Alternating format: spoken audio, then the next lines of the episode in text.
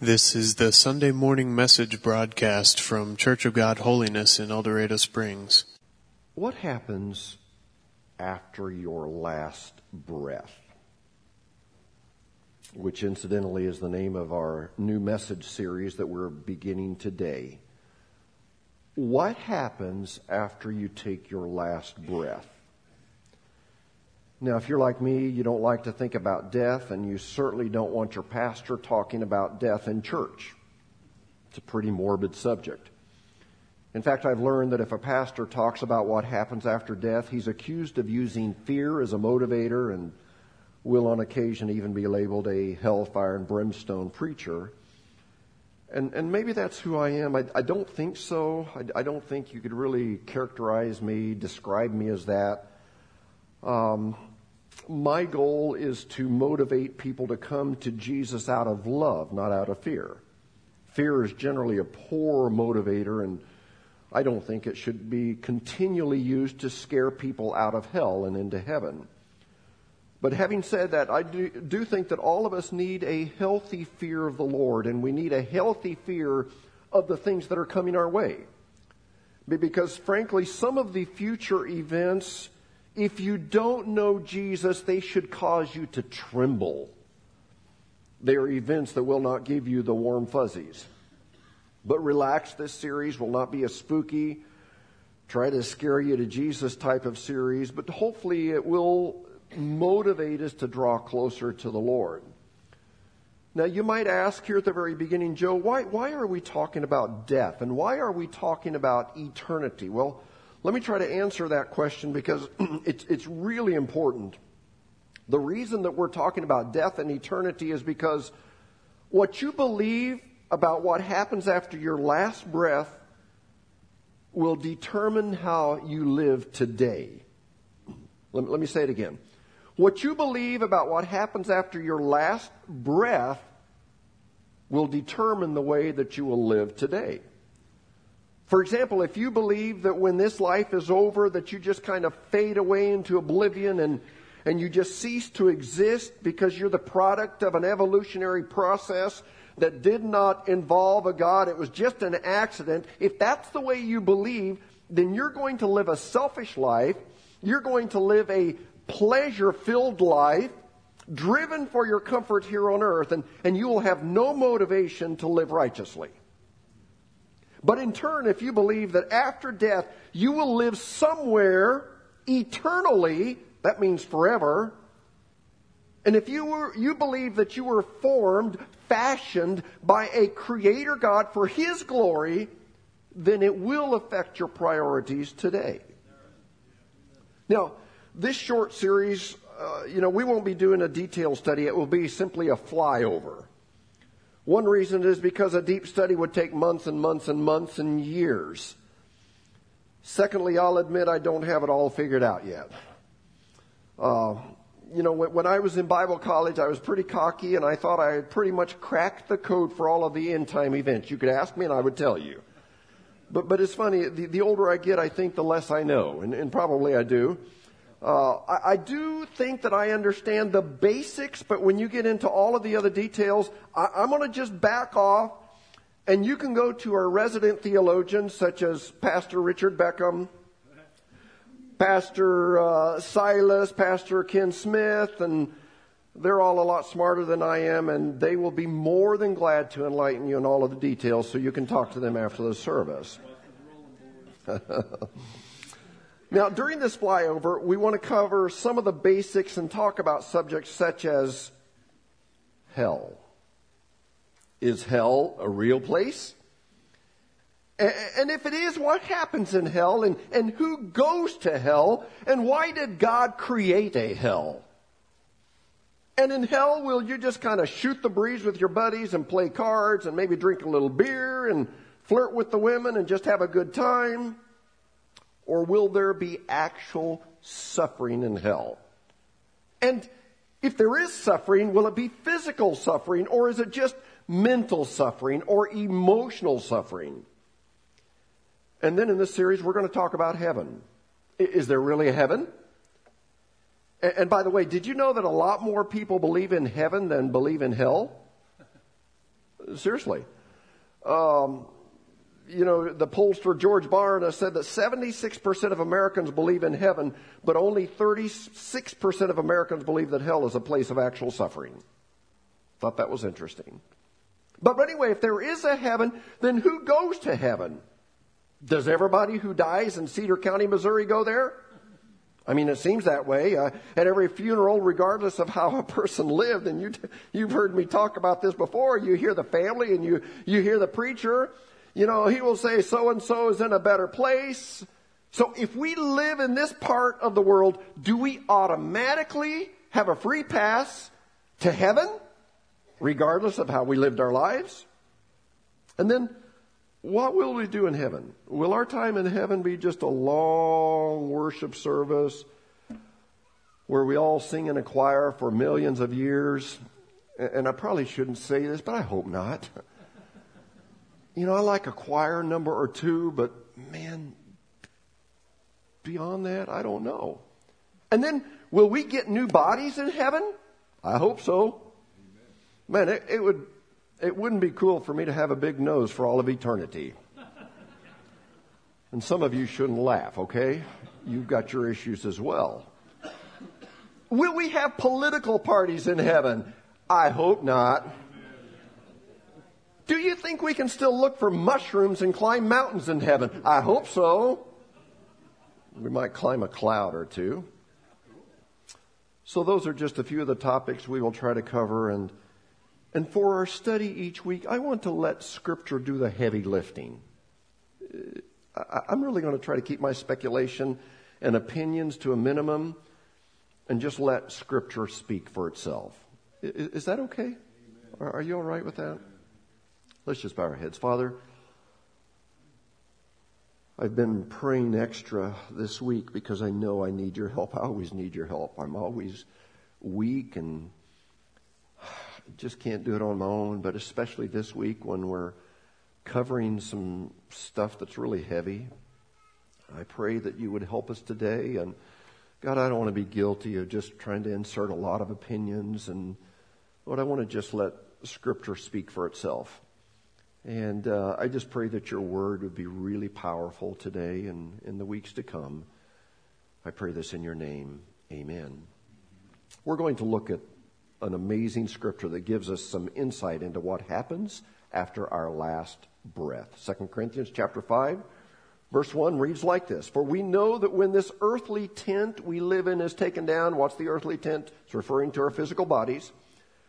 When we die and leave these bodies, we will have a home in heaven, an eternal body made for us by God Himself and not by human hands. We grow weary in our present bodies. Can anybody say amen? and we long for the day when we will put on our heavenly bodies like new clothing. Now, let me stop here and say the mention of new clothing probably excites some of you women. But, but sorry, new clothing just means we will have a new and improved and a glorified body. Anyone want to say amen again? For we will not be spirits without bodies. It's giving us some insight here, but we will put on new heavenly bodies. Our dying bodies make us groan and sigh. Can you relate to that? Say groan and sigh. Some of us do a lot of that. Groan and sigh. But it goes on and said, but it's not that we want to die and have no bodies at all. We want to slip into our new bodies so that these dying bodies will be swallowed up by everlasting life. I like that way, the way it says it. God Himself has prepared us for this. And as a guarantee, He has given us His Holy Spirit. Thank God for the Holy Spirit. So we're always confident. That, that's good news. We're always confident even though we know that as long as we live in these bodies, we're not at home with the Lord. That's why we live by believing and not by seeing. Yes, we are fully confident, not just confident, but fully confident. And we would rather be away from these bodies, uh, for then we will be at home with the Lord. Another translation, to be absent from the body is to be present with the Lord. You've, you've heard that at funerals. Okay, what's then our goal while we're in these earthly bodies? Verse 9. So our aim is to please Him always, whether we are here in this body or away from this body. So, did you catch that our main goal is not to just accumulate a lot of money? It's not just to be YouTube famous. It's not just to have a big house with shiplap. I mean, I barely even know what shiplap is. I was introduced to it by the other day, but you know, some of you do. By the way, I practice saying shiplap because I can mess that up rather easily. Sorry. Don't say that twice in a row, okay? Verse 10 For we must all stand before Christ to be judged. We will each receive whatever we deserve for the good or evil we've done in our bodies. Okay, today I want to remind you of three things that will happen after our last breath. Number one, our physical bodies will die. Hebrews 9:27 says, "And just as it is destined that each person dies only once and after that comes judgment." So, let's pause there. Each person dies. You know, as the old worn out saying goes, recent studies are conclusive one out of one people die. You're going to die, I'm going to die. Some people die because of disease. Some of the most common are cancer and heart disease. and then some people die because of disaster, car crashes, tornadoes, earthquakes, hurricanes. And then last Sunday, I heard of a really bizarre cause of death. In Indonesia, they've they, they recently have had elections, and uh, you probably heard about it on the news, and they use paper ballots.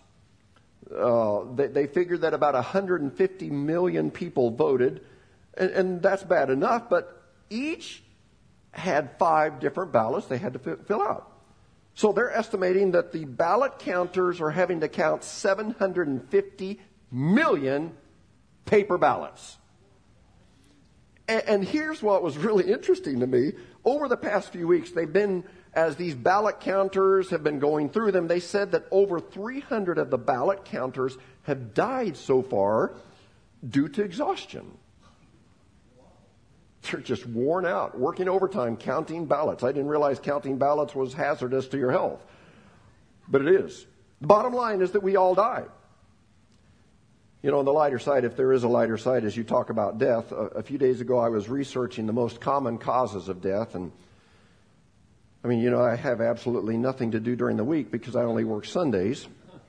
I actually work twice as much as most pastors because we have two Sunday morning services, and we, we still have Sunday evening services, so maybe I work three times as much as most pastors. But, but, but during the week, you know, I have nothing to do but just watch my Bible kind of hover above the desk and, and drink coffee and take naps and listen to your frequent criticisms and try to counsel marriages that are blowing up and comfort those who have lost loved ones and referee family squabbles and prepare boring messages and uh, that's all I had to do. So I, I decided to research death and and I learned something that was really interesting to me. I learned that a pretty significant number of people have a fear of dying by shark attack.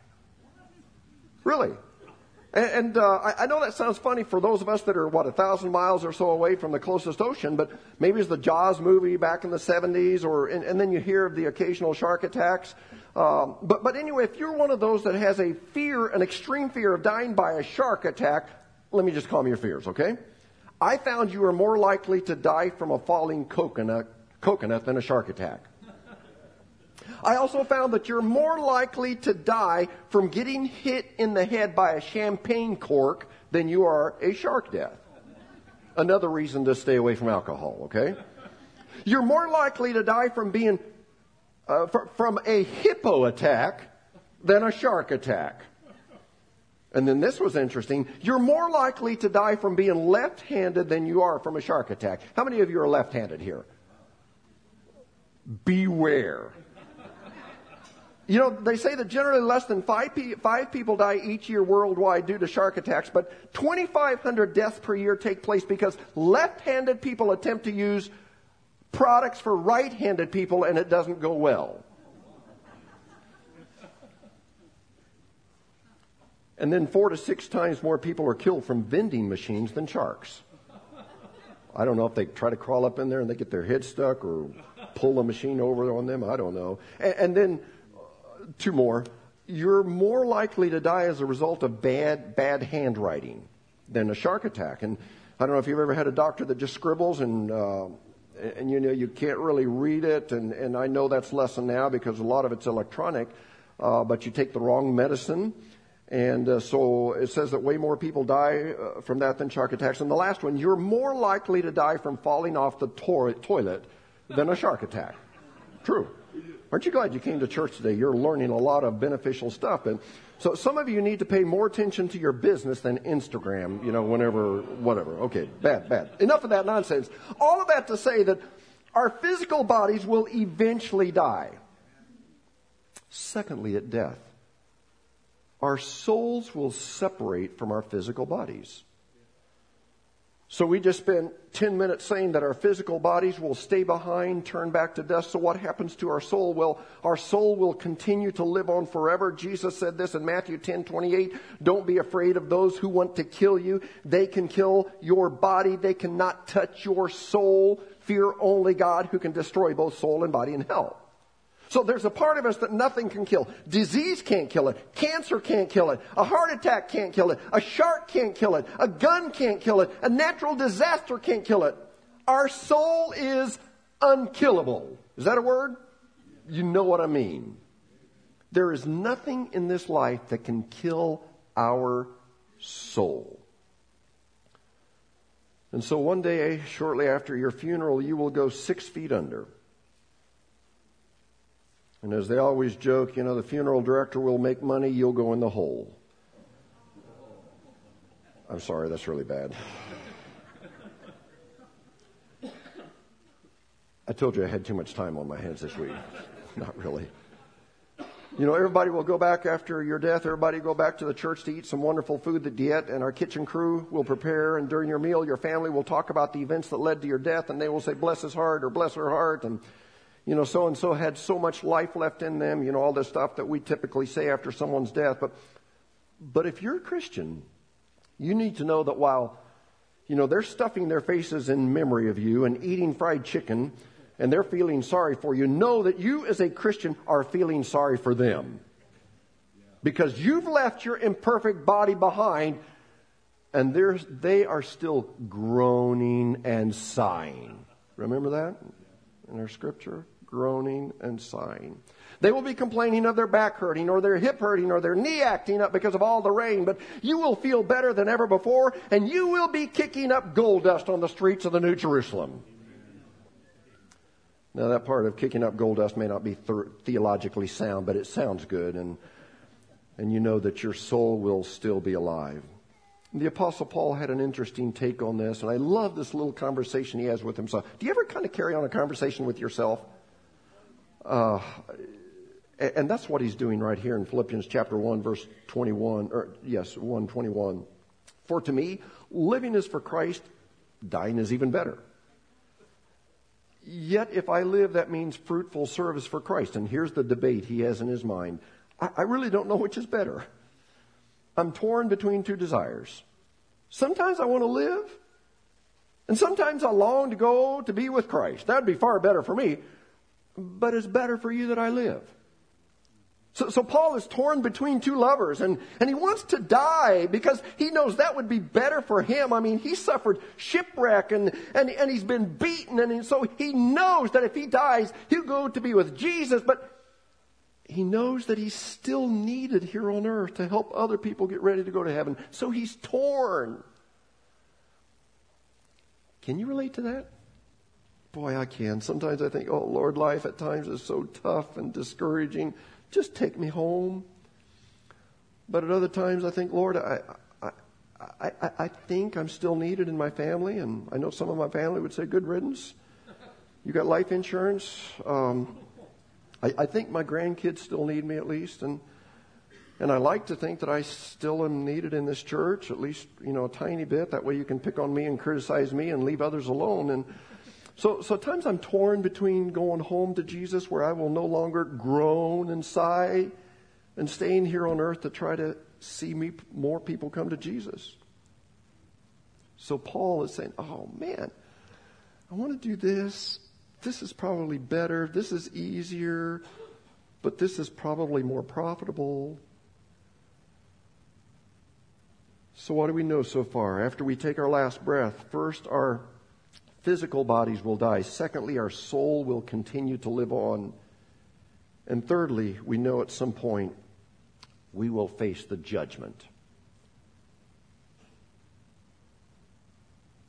Peter said it this way in 1 Peter 1:17 and remember that the heavenly Father to whom you pray has no favorites when he judges. You know, we all have a favorite. And sometimes without even wanting to, we're a little bit give so and so a little bit more slack. But he has no favorites when he judges. He will judge or reward you according to what you do. So you must live in reverent fear of him during your time as foreigners here on earth. So you know, we say this a lot here in this church, but this world is not your home. You're a foreigner. You're not a citizen. You just have a green card. You're just passing through.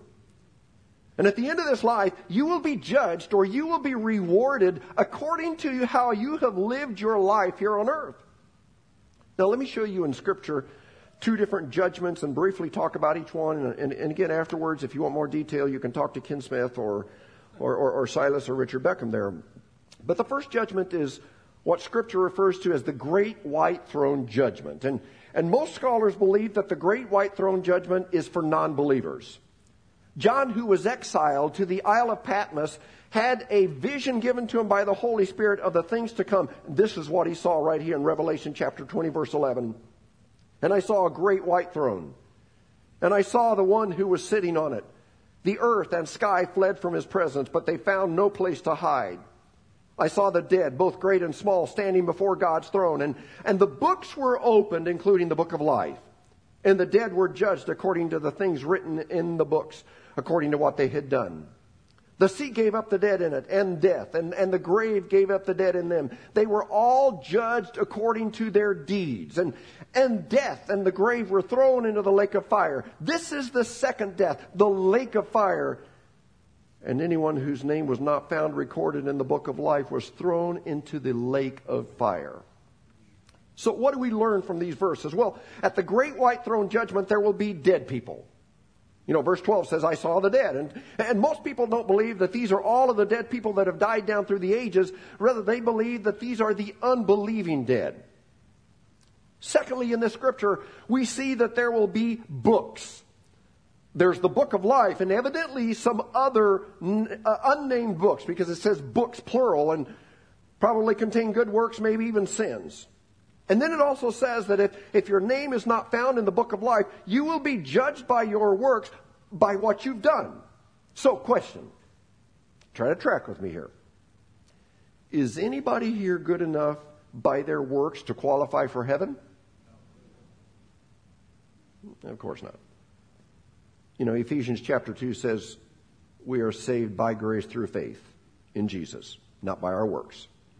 So if your name is not written in the book of life, you're judged by your works, and since works cannot gain you entrance into heaven, then it appears that your works might possibly determine the degree of suffering in hell. And verse 15 is one of the most, can I just say, poignant scriptures in all of the Bible, it says that if your name is not found in the book of life, you will be thrown into the lake of fire. Let me just stop here. Let that sink in. You know, in the book of Psalms, 71 different times you see the word Selah. S E L A H, which means just to stop, pause, weigh what is being said. And, and maybe after talking about being thrown into the lake of fire, there should have been a Selah, time out. Think about this. You know, there's coming a day when that great court will go into session. And as that judge walks in, instead of everyone rising, you know, as they say, all rise, as they do in our courtrooms, but the Bible says instead of all rising, they will bow the knee. And as that judge opens the books, the truth will come out. Lies will be exposed. Impure motives will become public knowledge. It will be judgment time. Now, if I understand things correctly, this judgment will take place after the 1,000 years of peace that Bible scholars refer to as the millennium. And the question is why? I want you to kind of track with me here. Why doesn't God immediately judge a person when they die? Wouldn't that make more sense? why does God late, uh, let them wait until after the 1,000 year millennium to be judged? Let me give you an opinion here. An opinion only. I believe it's because their deeds have not yet fully ripened. Let me explain this. You know, take for instance those parents who fail to be a, who fail to be godly parents to their children. And so what happens is that child grows up in a non-godly atmosphere and that child gets married and passes those same learned ungodly traits on down to his or her children and and then their children on down to their children. And so I believe that God will not fully judge those parents until the great white throne judgment because their failure to be godly parents is collecting interest.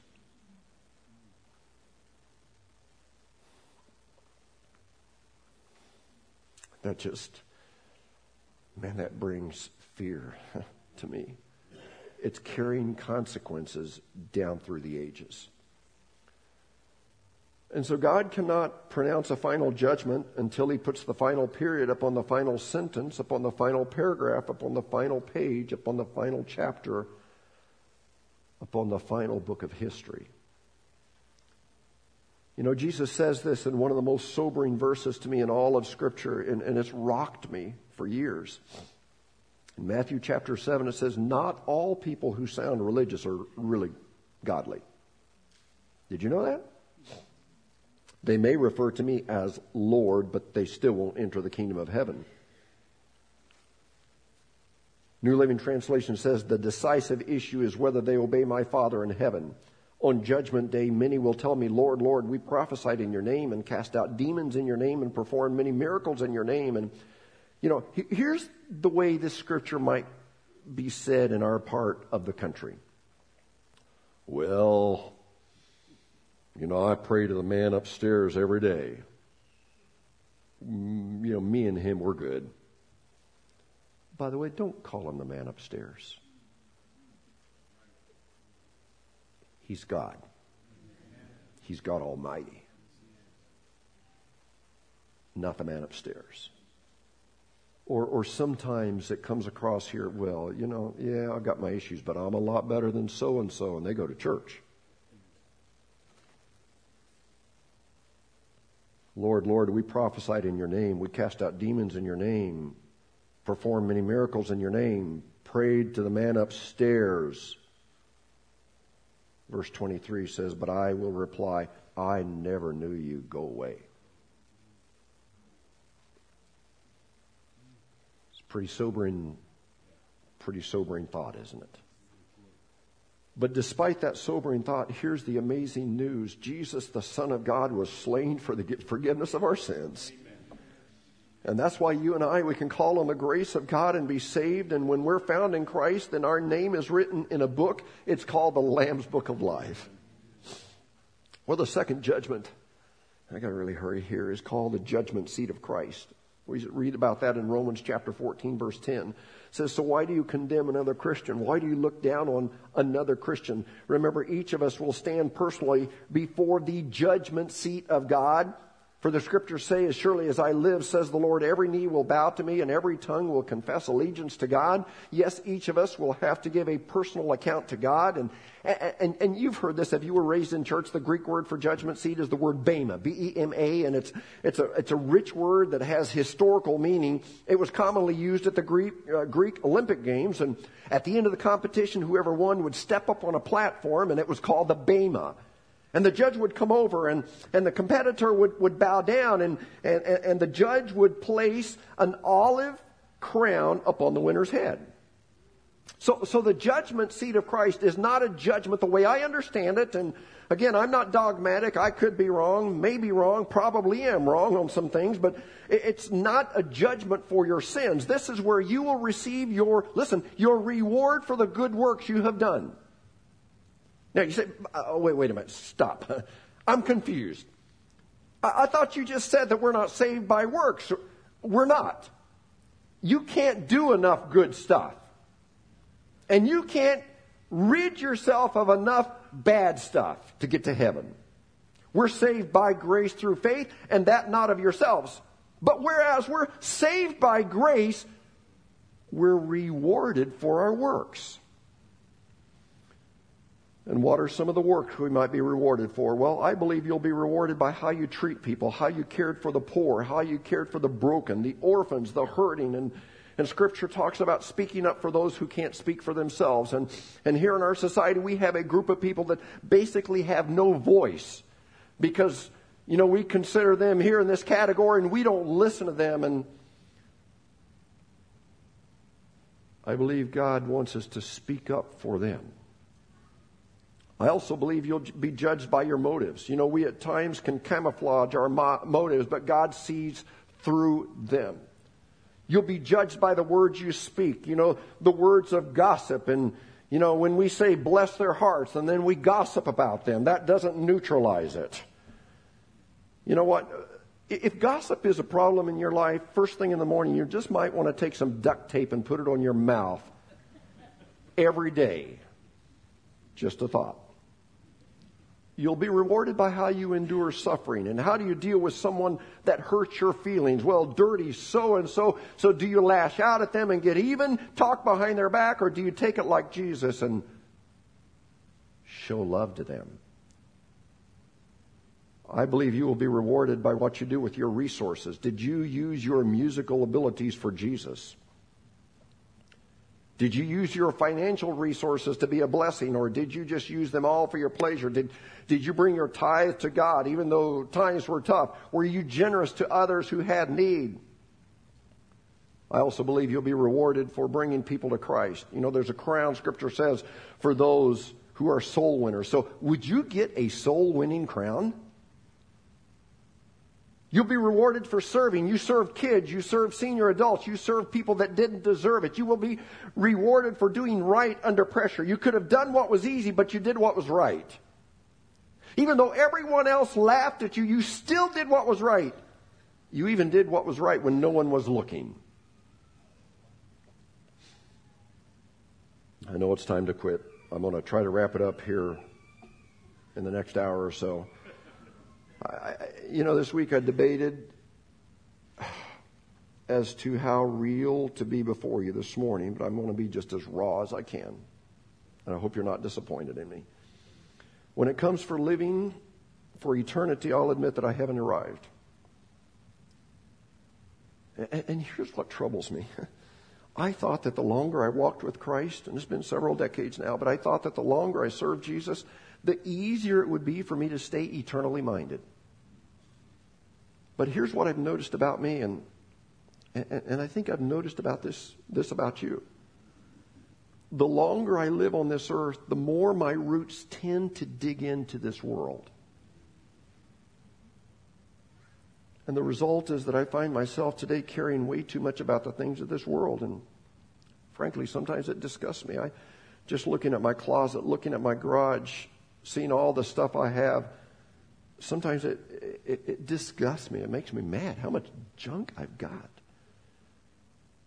But what do I still do? I keep looking for the latest and the greatest, and, and, and I'm embarrassed, but it seems that UPS and FedEx make nearly daily trips to my house.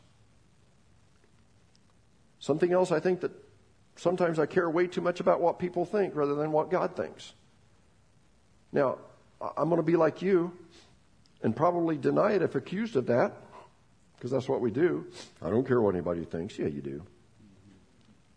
You know, we care what people think, sometimes more than what God thinks.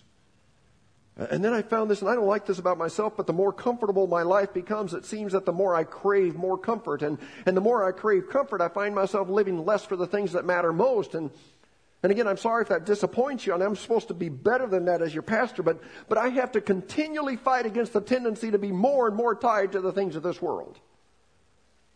And so the question that we want to deal with as we wrap things up is how do we fight against this? How do we fight against the settling? How do we fight against the gravitational pull to the things of this world? You know, some of us don't notice it because it's just so gradual, it's so subtle, and so, you know, we, we would probably deny, no, no, no, I'm not more tied to the things of this world. Satan has a way of just kind of confusing us.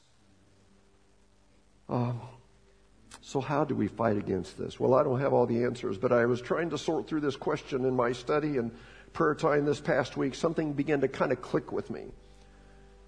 You know, those of you who have a smartphone, or, and I know, Mike, you don't, and I know, Gene, you don't.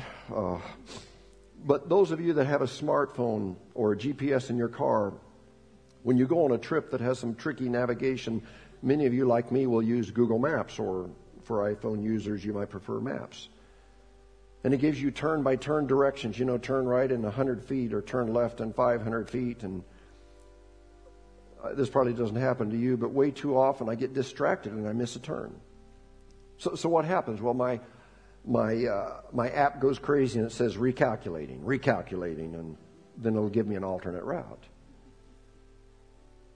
And that's the way that it is sometimes with God. You know, too often I get distracted. I take a wrong turn. I get too comfortable. I get my eyes on people. I, I get my eyes on stuff. And, and I develop a bad and a critical, unforgiving attitude. And, and, and when I come to the realization of what I'm doing, it's like the Holy Spirit begins to recalculate and, and come up with a way to kind of recenter my life once again. So let me give you some very basic suggestions on how maybe to recenter our lives. And this is not just for you, it's for me. But if you find yourself loving stuff and things and like I do, maybe we should try giving until we're uncomfortable. Now, the old timers used to say, give until it hurts. You know, give sacrificially. And and the truth is that most of us here, we give out of our abundance. But Mark chapter 12, verse 42 talks about the widow that gave out of her poverty. And frankly, I don't think I've ever done that. I'm not sure that I've ever given to the point that I had to do without something else. I've given from my abundance and, and I try to pay my tithe and I try to pay over my tithe. And it's not that at all, but I'm giving from my abundance. But I'm wondering if giving until it's uncomfortable might help us recenter our lives and focus on things that last forever. You know, secondly, maybe we could pray longer than we normally do. And, you know, most of us, we say, God bless me prayers, and, but we really don't know about lingering in prayer. And, and prayer always helps recenter us. And, and so maybe this week we could carve out a little bit of time to pray more than what we normally do. Along with that, maybe we need to spend more time in God's Word. And, and I know what a lot of us say, well, I don't like to read. Okay, that's no excuse. Because today you can listen to God's Word. You know, God's Word is truth, it's light. And, and, and the pull of this world is so strong that sometimes it takes God's Word to break that pull. And, and then maybe this week, and this is something that makes us uncomfortable, maybe we need to drive or walk around town and, and pray for some people that we might identify as users or some might even call them losers. And just let God know that you're willing to be a channel of His love to them. And then if you find yourself more concerned with the things of this world, whatever it is, you know, sports, the house, the car, the next vacation, whatever it is, maybe we should let the Spirit of God recalculate and bring us back to a spiritual center. And we're to have one goal, and that's to please Jesus. You know, one day our heart will beat for the last time, and at that point there are no do overs. That's why in our world we must fight to keep the eternal goal front and center. Let's pray together. Father, by the power of your word and the ministry of your Holy Spirit, would you recalculate us to an eternal mindset? Help us to recognize the power of the truth that what we believe about eternity will really impact how we live today. Lord, I pray for those that maybe recognize they've drifted away from center. God, would you change us, redirect us, refocus us, center us around your truth? And God, for some of us, we don't need just a slight adjustment, but we need an overhaul, putting you first in everything that we do. God, may our goal every single day may it not be about this world, but about impacting others for Jesus Christ. And all of God's people said, Amen. You've been listening to the Sunday morning message broadcast from Church of God Holiness in El Dorado Springs. Our messages are archived at www.eldochurch.com or to order compact discs or DVD videos of the messages, call the church at 417-876-2200. Thank you for listening.